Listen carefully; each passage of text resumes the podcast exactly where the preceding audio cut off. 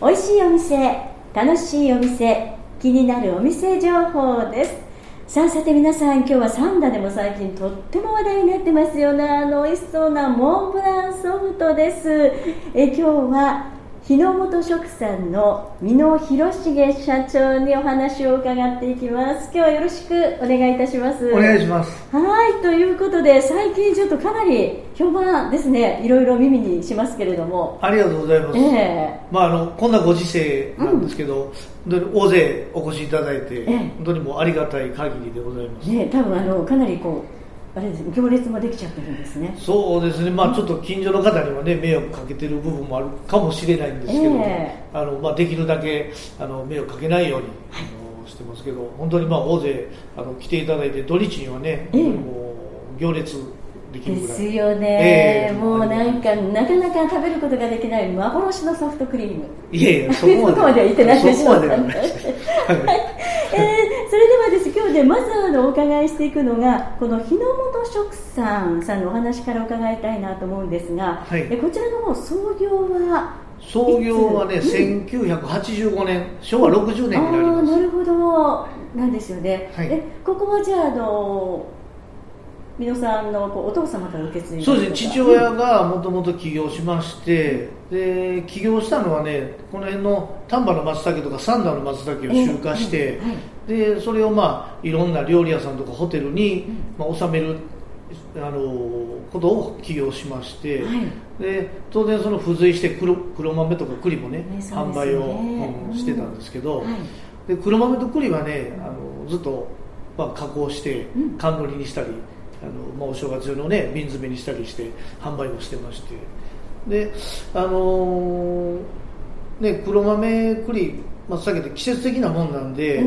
あのーまあ、和食全般の食材を取り扱うようになりましてね、はいはい。でいろんなところに、うん。まあ、季節的にはそういうあの松茸とか栗とか収めるんですけど、うん。まあ年間通しては和食の食材を全般的にこう収めるはい。仕事をしてます、それがまあ起業した時のねえで私今日はあのこの三田美濃屋さんの、まあ、直売店お店の方にお邪魔しているんですけれども、あれで、ねえ素敵なお店ですね。ありがとうございます、ねえですごいこのなんだろう美味しそうなはい。商品がたくさん並んでるんですけども、ええ。これはね、うん。あの全て自社工場製品なんです。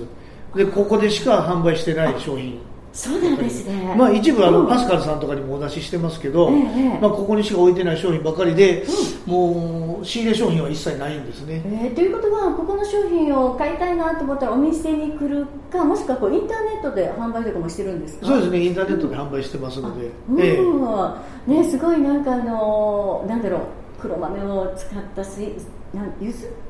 ええ。くず切り方、ええ。とかごま豆腐とか、はい。はい。もう一つ一つね全てもうこだわって、まあ、技術をこう結集して作ってますのであのどれも自信作ばかりです、え皆さんじゃなくこうお料理を昔してたとかそういうのは？まあ、料理もねあのう。んもともと私が会社入った時は、はい。有馬温泉担当で、えその頃夕方配達行って、えはい。でまあもう9時までええ。調理場でずっと一緒に仕事をさせていただいて。なんですね。でまあ、そんな生活を5年ほど続けてましたので、はい。まあ、料理は一通りできるように、うーんなるほど、まあ、昔なんでねそえのえ。調理場を手伝わないと注文がもらえないっていうのもありましたしご時世ですよねはい、そうなんですよね、であのーここのごま豆腐も私もちょっと何度か食べさせていただいたことがあるんですけれどもありがとうございます。もうすごく皆さん美味しい美味しいって私もこう、ね、差し上げた方に言われる、このもっちり感。そうなんです。これねね。ごま豆腐はね、ええあの吉野くず使うんで、はい。吉野くずってすごい硬くなるのが早いんですよ、うんうん。でこれはねでんぷんの老化現象なんで、まあ、わらび餅買ってきたわらび餅を冷蔵庫に入れておくと、まあ、23日すると真っ白になってあの硬くなってるええ。白く濁って、えあれがそのでんぷんの老化現象で、まあ、例えばそのお寿司なんかでいうと、買ってきて冷蔵庫に入れておくとシャリがポロポロになるじゃないですか。本当そうそうですよね、うん。ええあれもね一種のでんぷんの老化現象なんえですね、えでこのごま豆腐もでんぷん吉野くずもでんぷんなんで、で固めるので、うん。23日するとね消しゴムみたいに硬くなってくるんです。はいはい。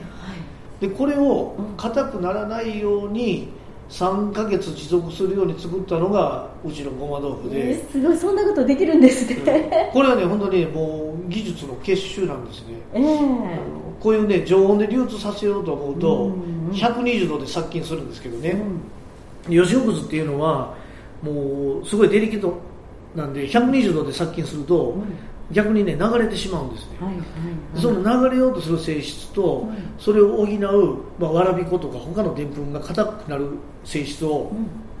容器の中で拮抗させてるんですその一点を無限の組み合わせから見つけていくのに7年かかったんですけど。すごいででそれを見つけて製品化したのがうちのごま豆腐なんでそう。いやなんかでもちょっとあまりここあまり踏み込むと企業秘密に入っていくのかなみたいなそんな感じもするんですけども、は いええ。まあ本当にねあのなかなか技術的にはあのできないうん仕事なんですね。ねこのごま豆腐はもういろんなところにあのなんだろうおろしてらっしゃるんですか？そうですねあの、まあ、うちがね主に作ってるのは懐石料理用のごま豆腐でこれはあの永平寺とか高野山に代表されるええ精進料理用のごま豆腐とはまたちょっとカテゴリーが違うんですね、であの懐石料理用のごま豆腐っていうのはもう季節のいろんなこう食材をその中に混ぜ込んだり、まあ、春でしたら桜豆腐とかよもぎ豆腐とか、うん。うんで今のこの初夏の時代あの頃でしたらとうもろこし豆腐とか抹茶豆腐とか、えで秋になるとくるみ豆腐銀杏豆腐とこう四季折々のこのごま豆腐があるんですね、でうち大体80種類はい。えごま豆腐だけで？ごま豆腐だけで。すごい種類ですね。まああのーでねコロナ前はね、うん。毎日1トン作ってたんで、ええここのこ工場ではい、この工場のはいえ2階で1トン作ってました、えで大体1人前ねごま豆腐で 30g ぐらいにしか切らないんで、えうん。毎日日本国中のどこかで3万食以上消費していただいてた。ん でですすね。ねいやいやえーじゃあこう何気なく行ったこうで和食のお店で出てくるごま豆腐はもしかしたらこのまあでもしかしたらですけどもしかしたらあの当然ねね。もうお店で一から作られてるところもあるんで、うんええ。あの必ずうちのじゃないですけども、はい。あのまあ、うちはそうやって、まあ、毎日3万食ぐらいは使っていただいてたので、うん。まあ、どっかで食べていただいたことがあるかもしれませんよね、うん。やっぱり今、まあ、このご時世でコロナでちょっとかなりいやもうそれもねすごいもうホテル関係さんもかなりはい。もう営業、ね、休館されてたところも非常に多かったので、ええ。もうこの2年間本当に厳しかったですね。ねえねちょっとまたねどうどうなんでしょうね。ね去年の GoTo キャンペーンの時はねすごい良かったあんであそうでしょうね。まあ、あのコロナが終わってね、またうん GoTo キャンペーン始まってくれるのを願うばかりですよね。ね。もう本当にもうみんながそれを願っているね。そうですよ。でも飲食関係も厳しかったんでね、ええ。本当にね、あの早く収まってくれればいいですね。はい、そうですよね。で、あのね、この美濃屋さんね、美濃屋さんなんですけれども、フルーツフラワーパークにもお店があ、そうですね。出てますよね。ええうちね、ええまあ、あの先ほどご説明した通り、うんあのまずまあ松茸の部門、はいでごま豆腐の部門、はいで和食の食材の卸の部門、はい。で食品の惣菜製造の部門がそのフルーツフラワーパークの工場になるんですけどもね。でこれはね、うん。ちょっとあのーまあ惣菜製造なんですけど特殊な惣菜作ってまして、ええうん。いうのはその、まあ、インバウンド対策でこれ作った工場なので,、はい。でまあ、オリンピックとかあー。2025年の万博を、はい。あのー視野に入れてで今、あのーどんどんとやっぱりこのハラール対応っていうねイスラム教徒が食べれる豚アルコールを使ってない食材っていうのがあの求められるようになってるんで,、はい。でうちが作ってるそのフルズラパークの工場は全てハラール対応した和惣菜を作ってます。ああ、そうなんですね。でまあ、うん。あの機内食とかね、うんうんうん。あのでこのオリンピックにも選手村にも何品か納品させていただきましたあ、そうなんですね。ええ今このオリンピックね、本当にもう今リアルタイムでやってる選手村で、あの食べてもらってるスクランブルエッグとトマトソースは、うん。うちの工場で作った ちょっとそこは声を大にして言っとかないといけないですよねって。ねえじゃあ結構もういろんな部門、4部門ですか、じゃあ。4部門、ええ。えーほんでねちょっとまああのね打足ですけど、うんあの一昨年のええ。あの G20 はいはいはい。あの時もうちの商品は12品採用していただいて、えー、そうすごいじゃないこの3だからね、そうですえー、ちょっと私たち誇りに思わないといけない。ですねいやいやいや。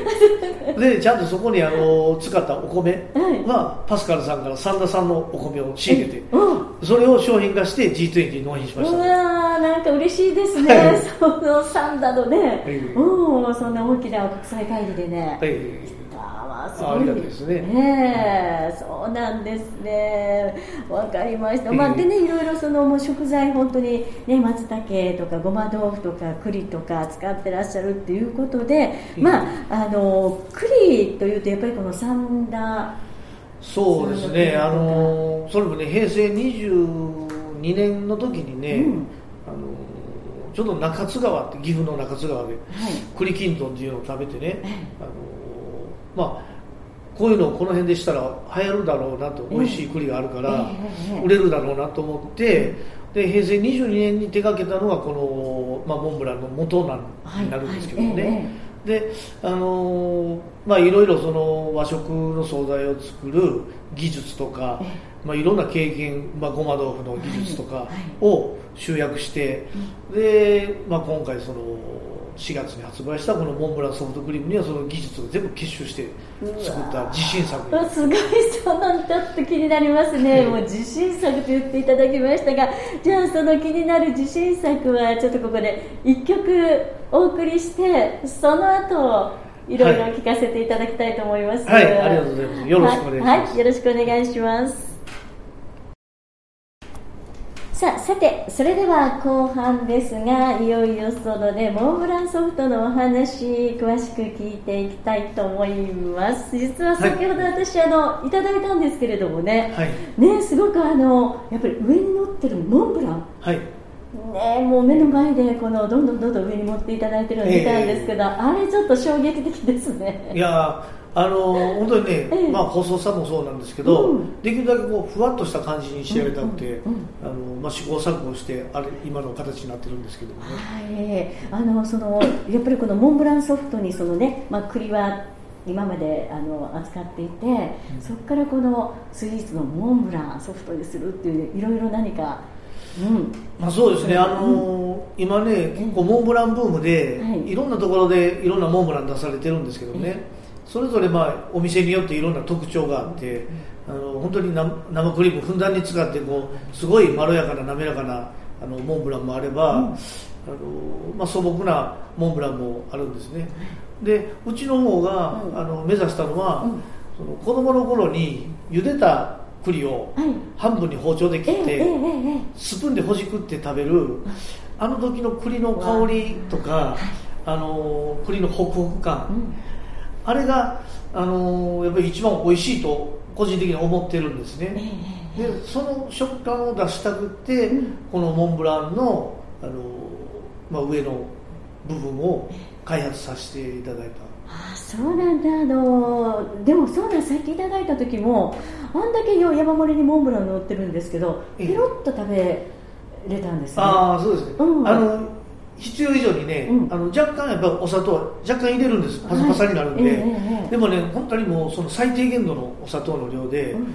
あの自然の甘さを生かす、うん。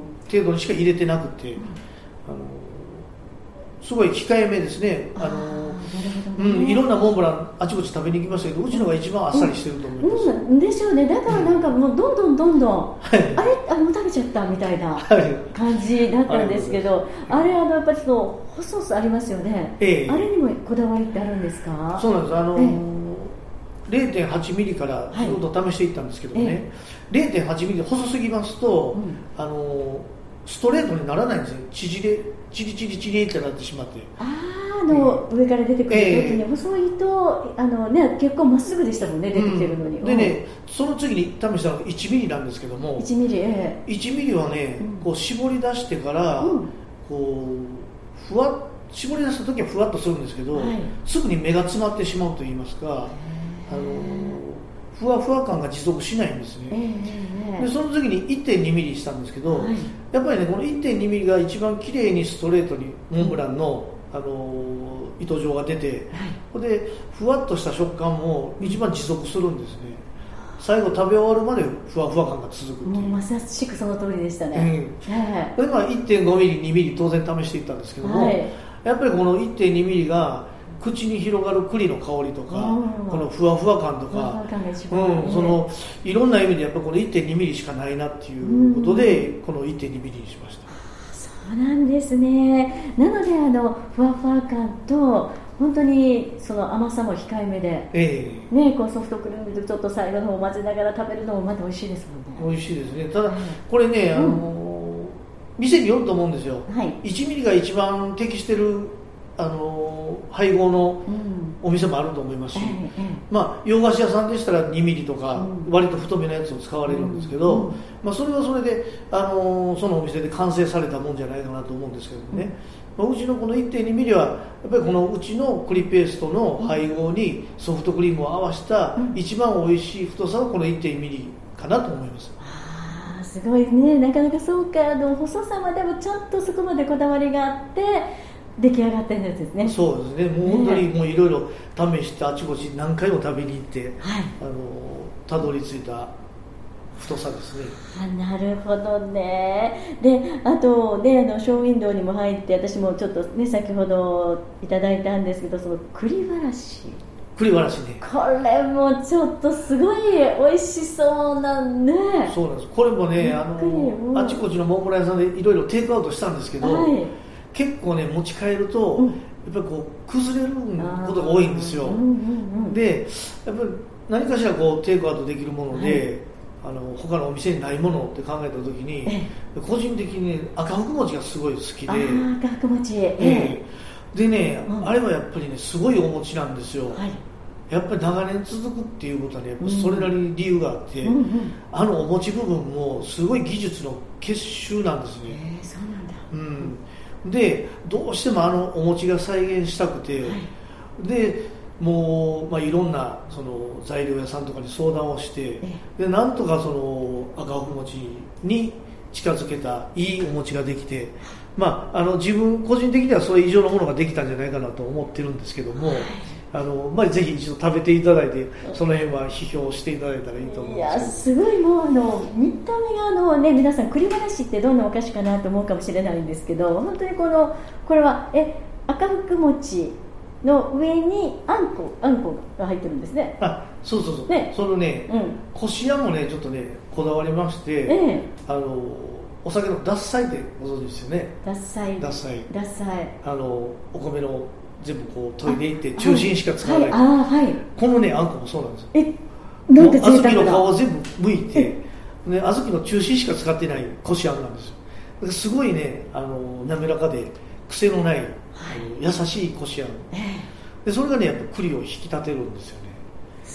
栗に栗に買ってしまわないこしあん。をうわーそこまでこだわって、でその,、えその上に乗ってるホイップクリームはいこれあの牛乳じゃなくて豆乳の乳脂肪のホイップクリームなんで豆乳なんですよ。うーん。でで栗に合うホイップなんですよ。もう本当にこう一口でね、ええ。入るようなとっても可愛らしい。その上に実は先ほどのその栗そうをガーッと上からかけてるんですよね、だからねすごいその、まあ、お餅、まあ、おはぎじゃないですけどええも、ええ。まああのそういうようなニュアンスもありますし、うん。そのね、モンブランのそのふわふわ感もそのまま召し上がっていただける、テイクアウトできるなるほど。そ商の品にしてこしあんのこだわりもすごいですね。そうですね。もう本当に、あの栗の風味を邪魔しないように、ええ。あのこしあんもホイップも全部組み立てて作りました。ねお餅とこしあんとそのホイップと栗。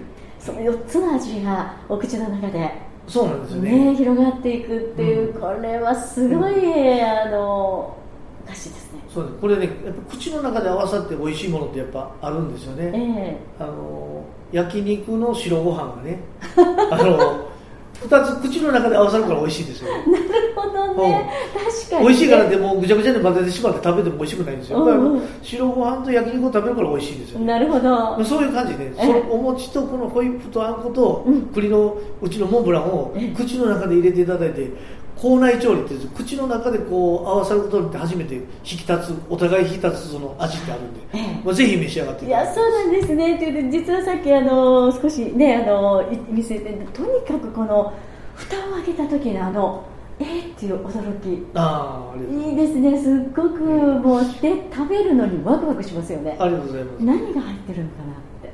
このねあの箱にもねえこれいろいろちょっと考えて、はい。あのチョイスしたんですけどね、えすごい高級感ありますよね、ただね、まあ、最近この箱屋さんがちょっと間に合わなくなってきてねえあのどうしようかなと思って悩んでるところなんですあでもしかしちょっと今後箱は変わるかもしれないですか？箱屋にちょっとね、はい。あのまあ、もともとね、おせちのお重を作られてるメーカーさんなんで、はいちょっと年末に向けてね、ええ。あの製造が厳しいみたいで、あそうなんだ。うん。まあ、年明けると大丈夫なんですけど、まあでも中身はもちろんこのまま変わらずでねそうですね、あのまあ、いくらかはありますんでね、ええ。まあ、数が限定されるんで、はい。あのまあ、朝早めに買い求めいただいた方がいいちょかなっとちょっとお早めに、はい。これでもこうあのねお土産として持っていくのにもすごくいいですね。そうですね、ねえ。あの本当に、まあ、ちょっと持って行っていただける値段帯の設定にもしてますので、高級感があって。まあ、本当はね、もう少しいただきたいんですけど、あね。あのまあ、その辺はあの、はい。買っていただけやすいうん。お値段にしてあますので。でお値段なんです。この栗わらしですけれども、い。4個入り